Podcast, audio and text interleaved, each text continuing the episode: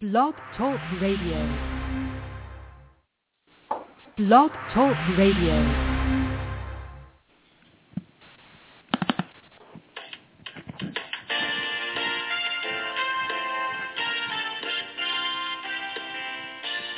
Good evening and welcome to the Coffee Klatch. The Coffee Klatch and Special Needs Talk Radio Network feature outstanding programming for the special needs community. Our team of hosts provide educational interviews. Our shows are not designed to provide listeners with specific or personal medical, legal, or professional service or advice. Parents of children with health issues should always consult their healthcare provider for medical advice, medications, or treatment. Any show discussing rights and law for special needs children and special education are presented as general information and not legal advice. Special Needs Coffee Klatch Limited does not promote any host or guest's individual practice, programs, treatments, or products. We thank you for joining us and are proud to provide excellence in broadcasting for the special needs community. And now, on to the interview. Good evening and welcome to the Coffee Klatch. This is Marianne Russo and I cannot tell you how excited I am about tonight's show. As many of you know, I started the Coffee Klatch because I was trying to encourage parents to look for an organic or biological cause for their children's behaviors, um, depression, um, pain. And um, the guest we have tonight is just amazing. Dr. Mary Ackerley is an integrative psychiatrist who obtained her certification in the Shoemaker Protocol used to treat biotoxin-associated illnesses. She did her MD at the University of, Med- of Maryland, her medical residency at Johns Hopkins, her undergraduate degree at Harvard, and she now practices in Tucson, Arizona. Her interest in toxic mold stems from her clinical experience as an integrative psychiatrist where she attracts people who weren't being helped by traditional medications, which is something that we very often find, um, you know, with our children. Um, we go to doctors; they're given Zoloft or Prozac or other type of medication, and it doesn't help. It often makes things worse, and they wind up seeking out someone like her who's willing to do the really difficult work of uncovering what the problem is. And although people complain of depression and anxiety, what Dr. Ackerley found was that fatigue and muscle and joint pain are the strongest complaints. Those complaints are usually ignored by, you know, very busy practitioners or other doctors who aren't informed because they lump together everything into depression and mental illness. So during a case study, she was supposed to learn to diagnose all of these somatic uh, complaints such as depression, but she found something completely different. So I am thrilled to have Dr. Mary Ackerley with us. Hi, how are you? Okay, great. Well, this is very interesting. Um, you know, to me, because you're a psychiatrist, an integrative psychiatrist, and it's very difficult. You know, I know that with my own daughter, I found that, you know, I was very fortunate that I did find someone, but it's very difficult to get someone to start to look for an organic or a physical reason for the behavior. So how did you, as a psychiatrist, first become involved? And you mostly um, looked into mold, is that correct? Yes. Um, I actually um, as you already stated, would be attracting people that were um, that um, were not helped by traditional meds and would come seeking out my help. And some of these people actually were seeing um, another other doctors. They had been evaluated for chemical sensitivities, Lyme, and mold. And I got pretty fascinated by the people with the mold protocols as because in my experience, I thought mold was, you know, caused allergies and that was it. I had no idea it could cause um, systemic problems.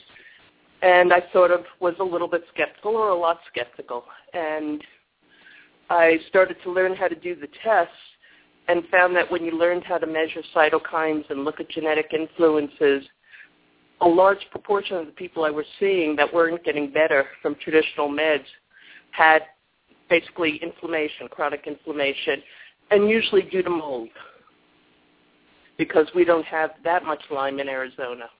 So I um, just started, you know, studying more, doing the tests, and my biggest experience or best experience was seeing people get well, and some people get well very quickly.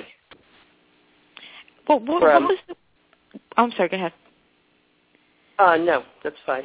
I was going to say, you know, what is the connection between the inflammation and the psychiatric disorders? Because you said that it's a systemic problem.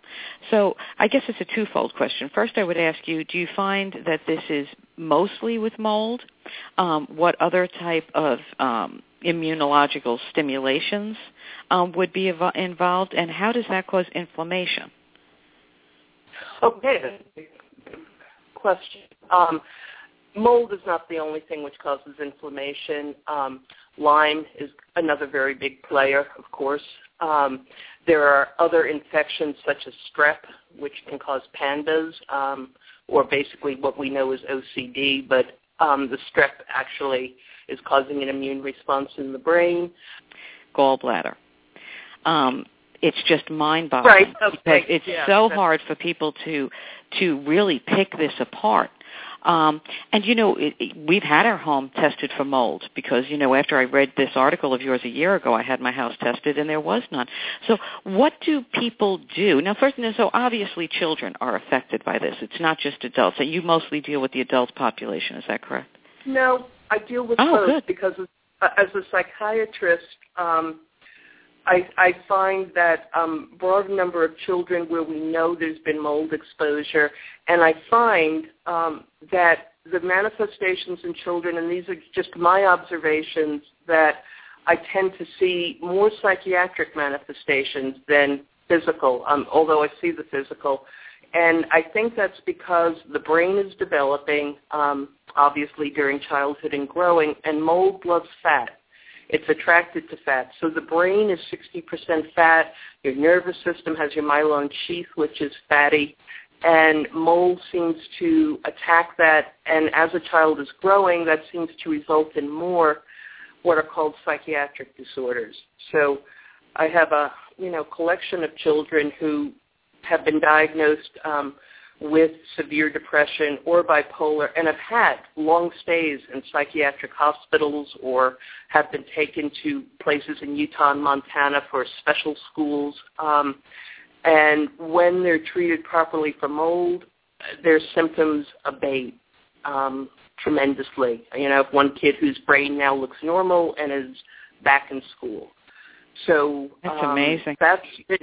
Well, I think other people have said the same thing with Lyme. Psychiatrists, I've heard a psychologist mention the same thing that in teenagers, young adults, they're seeing psychiatric as the prominent, and of course that immediately gets tracked into getting put on medications and treated psychiatrically, especially if there's suicide threats, and nobody really pays too much attention to the physical um, complaints. Right. And So- you know, you mentioned. Oh, I'm sorry. Go ahead. Finish. No, um, that's I think fine. That's was very frustrating for, for both adults and for parents because you have a really, really sick child, um, or you yourself are truly sick, difficult to even get your head off the pillow, um, Agreed. and Yes. people are not listening to you. You know, it's all in your head, it's mental illness, and they don't dig deep. Now, earlier you had brought up cytokines. You know, I had um, met um, Dr. Andrew Zimmerman down at John Hopkins. You might know him. And one of the things um, with my PANDAS daughter was that when she w- had a fever, she was completely without the disorder. And um, he had been doing a lot of research in that. And he explained that he found actually in children with autism that the release of cytokines, that when they had a fever, even nonverbal children would actually speak words. So cytokines plays a very big role in inflammation and in a lot of behaviors. Um, and like you said, your systemic problems. So what are cytokines, so that people will understand what you were referring to, and how does the release of cytokines affect inflammation? Okay. Um, cytokines are the best way to understand them. They're the hormones of the immune system. They're chemicals released by white blood cells usually, or um, fat cells that travel through the bloodstream, and they're supposed to alert other components of the immune system to identify and attack the um, offending invader. And that's their purpose. And it's part of what we call the primitive immune system. Um, there are more advanced ways to kill things that were developed later in our evolution. What happens with um, mold patients and Lyme patients, as Dr. Shoemaker found, is they have a certain haplotype, or haplotype is a collection of genes on chromosome 6 that are um, involved in immunity. And they have a certain combination of genes that are unable to deal um, efficiently with mold or with Lyme or with mold, Lyme, and viruses. So um, we will test people's haplotypes and can look at that and say, okay, it's just said colloquially you have a mold gene, meaning you have a gene which has to use a primitive immune system to try and get rid of mold. And what it does is it releases cytokines when it, you know, senses the invader is in the body. Those cytokines end up are which are designed to kill the mold basically end up doing more damage in the body. And that's a short story. It's very complicated. There are a number of cytokines. Um, they do play, you know, they're not only pro-inflammatory, some of them regulate inflammation. It's a um, fascinating um, part of medicine to understand it. But for the most part, the cytokines we're talking about are inflammatory. They travel through the blood. They get into the brain. They get into the muscle and joints and tissue. And that's what causes the inflammation.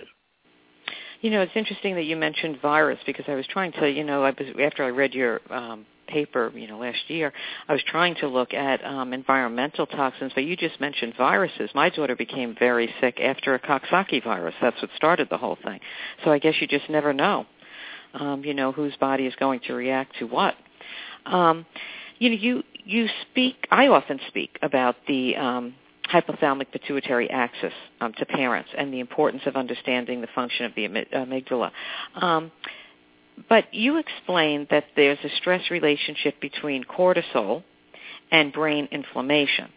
So how do stress hormones, and obviously if you're sick, in pain, depressed, anxious, you know, if you have any of these things, it's just going to you know, cause more cortisol to be flying around.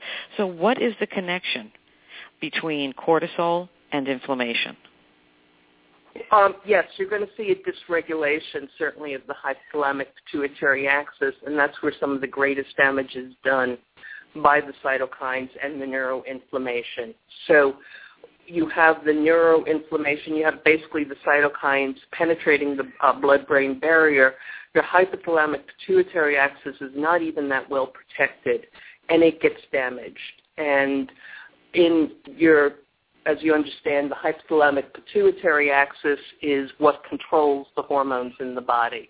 So when you start to damage that, you lose control and you get dysregulation. And that is um, what happens. We measure a number of hormones when we're looking for mold toxicity. Some of the usual players would be cortisol, sex hormones, testosterone, and then some unusual ones like melanocyte stimulating hormone, which is involved in releasing melatonin. It's also um, involved in endorphins. And when it's low, um, it, it really promotes inflammation in the body. So that is um, very, very common in biotoxin illness. And that's just it's, it's amazing, and I'm so glad you're here to explain it because you're you're explaining it so well. Um, and I know it, it took me a long time to get it. I wish I spoke to you years ago. Um, you also wrote about a leaky brain.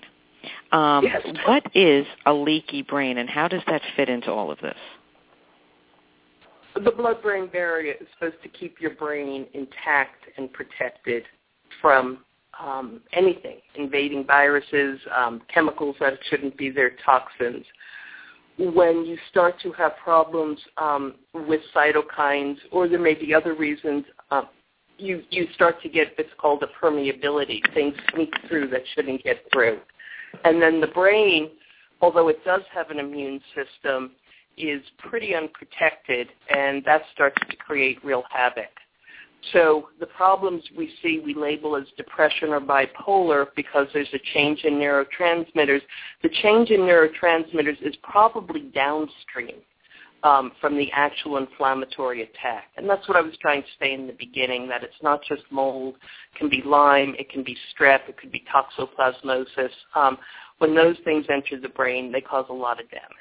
And I actually suspect I should just add it that if when this becomes more wide known, um, that if we were to, if if we were to test just a typical psychiatric inpatient population using immune tests, looking for cytokines, looking for mold, looking for Lyme, I think we'd find that 25% of the people there really had immune problems and not just quote pure psychiatric. That's yeah, my I mean, hypothesis. I, I'm- have posted on our website. I'm going to direct people to that, and uh, also your website. But I mean, the the uh, statistics that you um, mentioned in your report, which is staggering to me. I mean, I was really shocked to see listed so many devastating and severe mental illnesses among some um, that people can get due to mold or other, um, you know, immunological stimulations. Um, you mentioned psychosis, bipolar, schizophrenia. Um, you know, that's just to name a few. But what, what really struck me was the cognitive impairments and brain fog, such as executive functioning skills, um, that we see is a you know major problem for ADHD. I mean, how widespread do you think this is? Extremely, extremely. Um, here in Arizona, we use something called a swamp cooler. You may never have heard of it. I haven't, being from the east, but it's basically um, a huge vat of water that is um, used before we start the monsoons. It sprays water into the house, and that leads to evaporative cooling. And it's been used for a long time here, um, probably since the 30s. Now, if you think about it, you have a big vat of water, usually sits on the top of the house. It heats up. Um, elements enter it. Anything in the air can enter it. Basically, it's a perfect fostering ground for viruses, bacteria, and mold. Sure. And when we do um, studies of mold in the house, and I can talk about that a little bit later about how you're a detective and how you start looking for mold exposure, um, it's we find very high levels of mold um, using something called the HERTSMI test, um, astoundingly high. And this is something that is used in like over 500 schools still in um, Tucson schools Wow. district. So I just hypothesize, and okay, I'm just throwing this out there, but this is something I treat school principals and teachers all the time, um, that the um, mold toxicity, we are, you know, usually 49th in the country in any educational standard testing. I can tell you people here are not um, less intelligent than they are in New Yeah, that's York. quite a coincidence. wondered- Right. Right. It's like, how is it, you know, we're 49th Right. in the state. These people here seem pretty intelligent too. Um, and I've wondered a lot about the effect of swamp coolers, especially since there is a study, there's a study out of Poland that showed that children, they uh, found children at birth and they followed them for six years and they observed the amount of mold in their homes. So they had a group of people that had no, and this was just visible mold, okay? They had, they called it no mold if they couldn't see it, and when it was visible, they said they had mold. They did IQ tests at six years of age, and they found that the children who had lived in mold for the full six years had a full 10 points lower IQ than Wow. the children who had not been exposed to mold. And the kids who had gotten out at about age three or so had about half the drop. So there seemed to be this dose response curve. And that's pretty astounding. 10 points of your Yes. IQ is a lot to lose. That's huge. Okay, so Right. let's get to it now. So as you were talking, I was thinking two things. So now everybody's going to be wondering, how do you find out if mold or another um, you know, stimulation is the cause of your psychiatric or physical symptoms. So in my mind, I'm thinking, well, if you removed yourself from wherever you are that has the mold, would that be sufficient, or do you have to go through some type of a treatment? And um, you mentioned visible mold. So how do people check their environments? I mean, we just did a little scrape kit at the house that we put in different rooms, but I, sounding like that wouldn't be sufficient. No, it's probably not. Um, uh, not to scare anybody, but the best way to diagnose mold if you don't see it is to probably get some of the testing done and see, you know, does my child, do I, do I have the genetics? You know, if my genes are normal, I'm somebody who can probably live in some mold and I don't need to invest a lot of time in figuring this out. Um, if the genes are ones that make you susceptible to mold and the cytokines are elevated and the hormones are dysregulated. There's a number of tests that, you know, Shoemaker has devised. When you see that pattern, I can look at it and say oftentimes, absolutely, you know, this is really, you know, you, you have very high what we call TGF beta or MMP9 and you have no MSH and you should Mhm. certainly have some and it looks like you have biotoxin illness, you have two mold genes. So um, sometimes about half the people will come in and say they know there's mold in their apartment or whatever. They've had air testing. But the other half is like, I don't know. Um, and in Arizona, it's a big problem because it's dry and we don't really smell mold. So, So you talked about the places are- Shoemaker. I'm sorry. yeah. You you I was talked about the Shoemaker. say, yeah. yeah. Where do where do people was- go to find out and get these type of testings? Do you do that? Um, you know, can anybody call you from anywhere, or how would someone go about doing this? Well, Shoemaker does have other doctors listed now who there may be one in your area who will do this testing. Um, yes, I do consults all over the country, and I can recommend the testing, show the diagnostic codes, and um, what the tests are recommended. Many people will call me, do a consult, and have a local doctor sign off on the test and get the testing done. So um, it's, it's becoming easier and easier as more doctors get certified or more doctors learn this is important, this is real. It just does take some training to actually master how to do it. So Right. that is the first step, and that's a good step. Um, it's a great thing that you, you know, um, are there too, because you know, oftentimes it's very difficult. Um, I'm in, you know, New York City, and it's difficult. So I can imagine in a really rural area. Um, so you know, we are going to be giving your information out um, at the end, and um, I'm sure you're going to be getting a lot of calls. Um, you know, we we talked about what happens. We talked about causes. Um, you know, and I've done a lot of interviews on neuroplasticity um, you know, and how the brain can change. Is this something that you feel would fit into something like that? Are the treatments very effective? What are the treatments? And I want to move Yes. into talking about the very simple um, supplements and diets that can make a difference. Yes. Um, one of the reasons I enjoy this a lot more in some ways than traditional psychiatry is that the treatments can be very effective and it's very satisfying to see people lose what they've been told they're going to have to be on meds for the rest of their life or Absolutely. they've been told basically to put their, you know, stuff in order. They're going to need, you know, some sort of care, long-term care because of dementia. My first case was somebody that I was going to have to call that that really got better her sons to tell them to come. They're going to need to start to, you know, arrange things for her. Three weeks later, after I'd started her on cholestyramine, she returned. She was well. You know, she was talking to me alert, and there was no question of dementia. I was just astounded. And it happened again recently with a patient of mine who had come to me, um, an older woman with diagnosis of um, bipolar and pre-dementia. And when I saw her, you know, clearly I could understand why the diagnosis of pre-dementia had been made, and she was being seen in a dementia clinic. And I ran through all the mold and Lyme tests, and actually she tested highly positive for Lyme and actually for heavy metals too. And about six months later, after some Lyme treatment and heavy metal chelation, I, I just saw her and she seems normal. She's completely alert and fine and taking care of her needs and there's no evidence of dementia. And in fact, the psychiatrist seeing her at the dementia clinic had told her recently, well, I guess the diagnosis of dementia is off the table now. Oh, And how I was just, my jaw, my jaw dropped. well, how rewarding is that? Right. But, you know, my jaw dropped that the psychiatrist just said it and never asked, well, what happened? What did you do?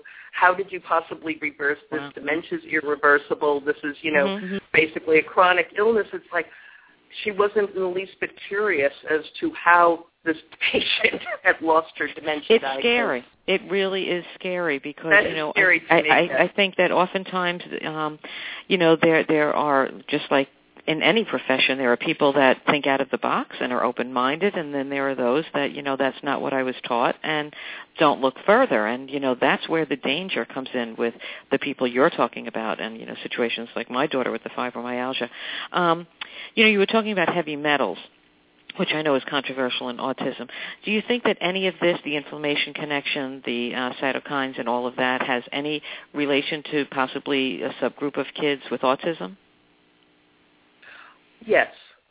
Um, I have seen more than a few autistic kids where mold was present in the home, and it clearly makes things worse. When you can calm that inflammation and treat it, you'll get improvement. Um, I'm not claiming it's a cure for autism. I don't think there is ever going to be a cure for autism. Right. But clearly, you know, if you have a brain that's already stressed for reasons that are not well understood, and it's being inflamed by the presence of mold or Lyme, treating that can make a difference. You talked about neuroplasticity, and I am a very big believer in neuroplasticity because I've Absolutely. seen things like well, dementia reversed. I've seen um, uh, severe depressions reversed. I've seen a kid whose brain showed is actually showing atrophy in the frontal lobes a year later have a completely normal brain.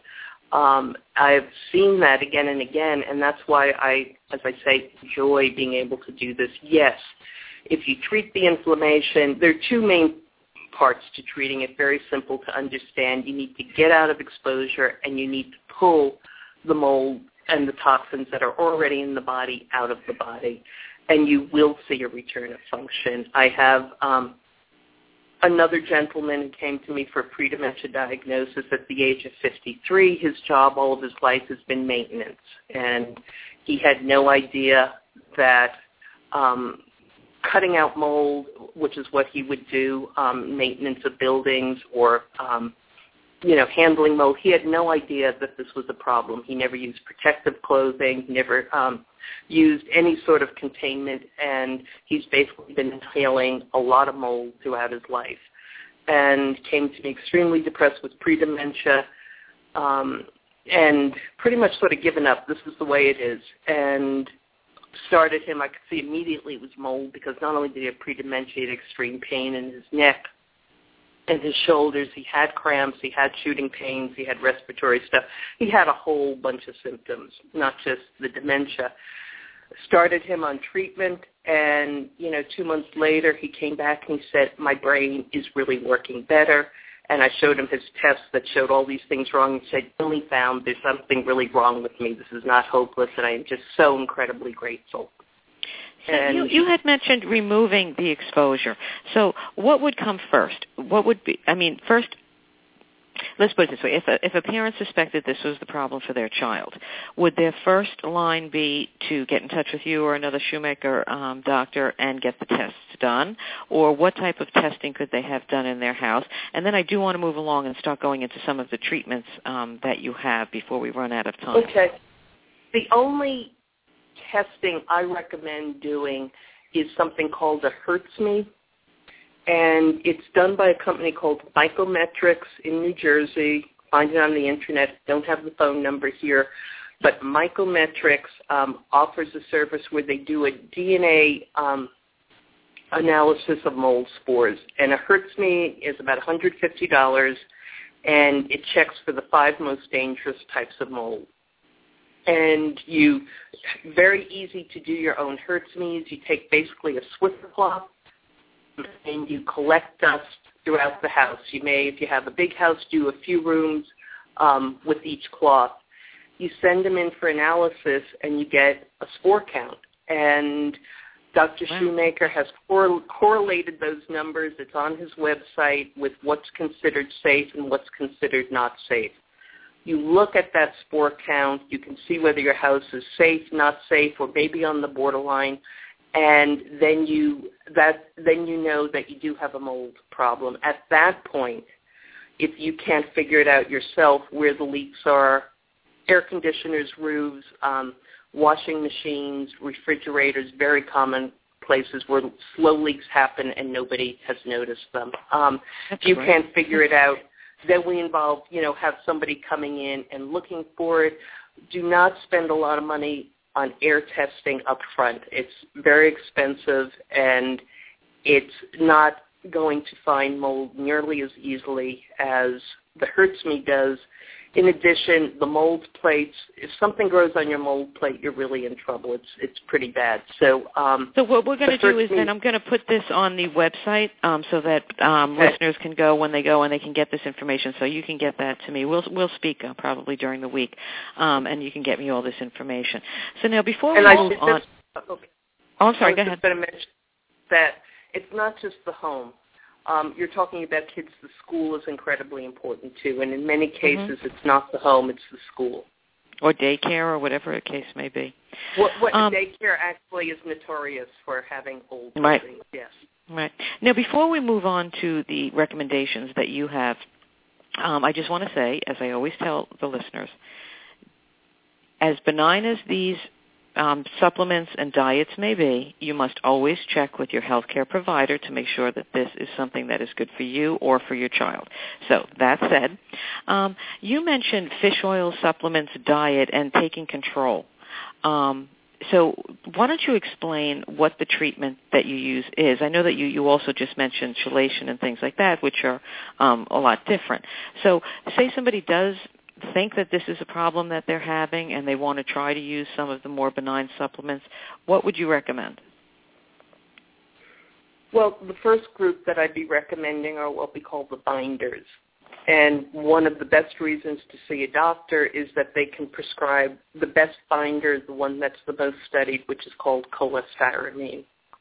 And that is a drug used to lower cholesterol, but what it does is it binds to the bile in your body and prevents it from being reabsorbed. And when you have a problem with mold, the body's trying to detoxify it in the liver and it pushes it out through the bile. So when you can pull the bile, dirty bile out and prevent it from being reabsorbed, you start to pull the mold out of the body.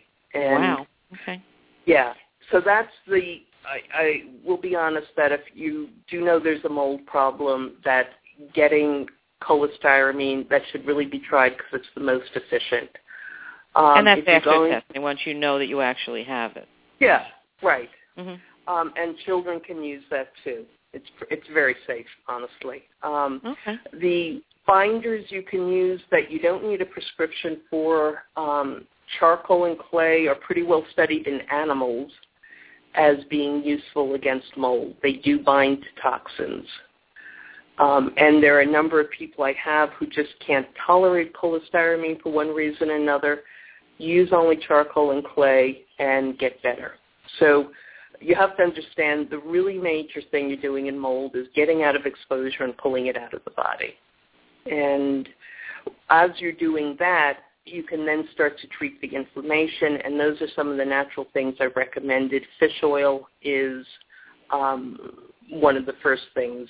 What kind of ratio in a fish oil? Because there's all different types of ratios. You know, For the DHA and the EPA. Right. I, it's not that specific. I see people get very hung up in the ratios. Um, Mhm. I'm not sure that the research is that good to say this is what's the perfect one for mold. Shoemaker usually recommends, and I do too, that for adults at least we're using four to eight grams of fish oil a day in the Wow. beginning. Because what you're doing is what other people have referred to as a full oil change. You know, you're trying to get that fish oil, the EPA, DHA, into the brain and getting it to exchange in the myelin sheath with um, the toxins that are already being held in the sheath. You're trying to get the good oils in and the bad oils out. And. Those are high doses, but they're doses in which people will notice that their brain does start to function better and that their pain's reduced. And So- you talk uh, and you talk about diet. Yes. I'm very big on diet. Um, and the more I practice, the more I see that diet is the choice you make every day for health or not for health. And you want to be eating foods that are not inflammatory for your body. And that, you know, for your body is really important. I tell most people to get off gluten and dairy. It's pretty easy to um, do that now. People may disagree, but it's they're the two most common allergens. Many, many people are gluten sensitive, um, dairy sensitive, and especially when there's inflammation going on, you have control over what you eat. So um, getting off mm-hmm. gluten, getting off dairy um, is useful. My favorite diet tends to be a paleo diet because you're off oh, all we just started that. Yes, it's a great diet. Yes, and the grains themselves are highly inflammatory, not just because of the cross-reactivity of the glutens, but because grains are basically sugar. And, you know, most of us haven't understood that, that when we're eating our complex carbohydrates, we're really basically eating a lot of sugar. Mm-hmm. And the book Grain Brain by Dr. Perlmutter is a great book to explain that and how it affects the brain. So my recommendations are usually high fat, you know, as much coconut oil, olive oil, avocados, eggs that, you know, if you can tolerate eggs that you want, good protein and lots of vegetables and really certainly cutting out all processed sugars and grains. That works pretty well for the majority of people. I understand there are different variations. Um, mm-hmm. Some people you know, really can't tolerate, say, eggs um, at all or soy, and I don't like so- soy or corn either. Yeah. Um, others, you know, seem to do better on vegetarian diets. Um, you know, so you, you need to pay attention to your diet and recognize it is right, and how your body feels yes. even 24 hours after you eat it. Um, you know, and you mentioned soy. My daughter developed, you know, throughout the process, she's become allergic to so many things that that nobody can figure it out. But one of the things she developed is, like you just said, a soy allergy. She gets anaphylactic reactions to soy, where she was always able to eat soy before. So, you know, that's why I, I you know, I'm so interested to have you here because it's unraveling this. Because so I know a lot of people are, are living this life, and um, to hear that you don't have to is just. I mean, I can't even tell you.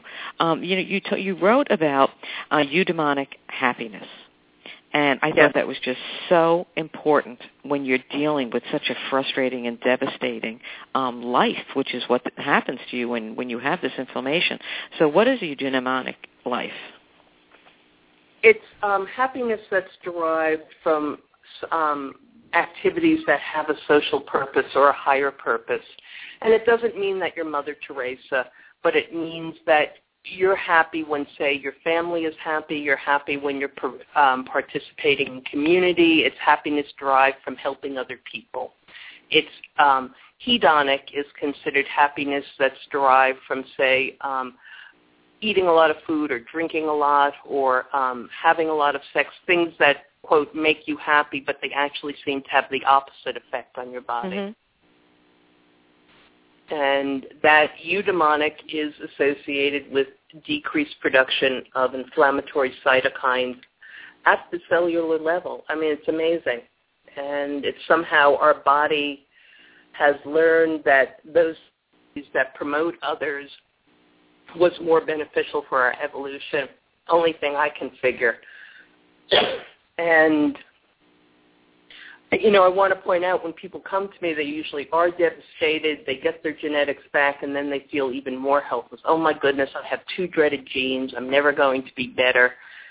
And I usually point out, you know, I see a lot of people. I test a lot of people. I see people with quote two dreaded genes who are in their 60s, who've had families, and who are still working. And yes, they're tired, and yes, they don't feel quite as well, but their lives have not been devastated by it. So there are other things going on besides just these haplotype genetics or the methylation genetics, because it's very popular now for everybody to come in with their methylation mutations and say, oh, I'm a double mutation and now I can't do this and that. And then I'm a very big one on, please, people do live with these and live very productive and full lives. We need to, A, get you better and B, get you thinking in different ways about, you know, who you are and your potential um, than just sort of accepting that you're doomed to this forever.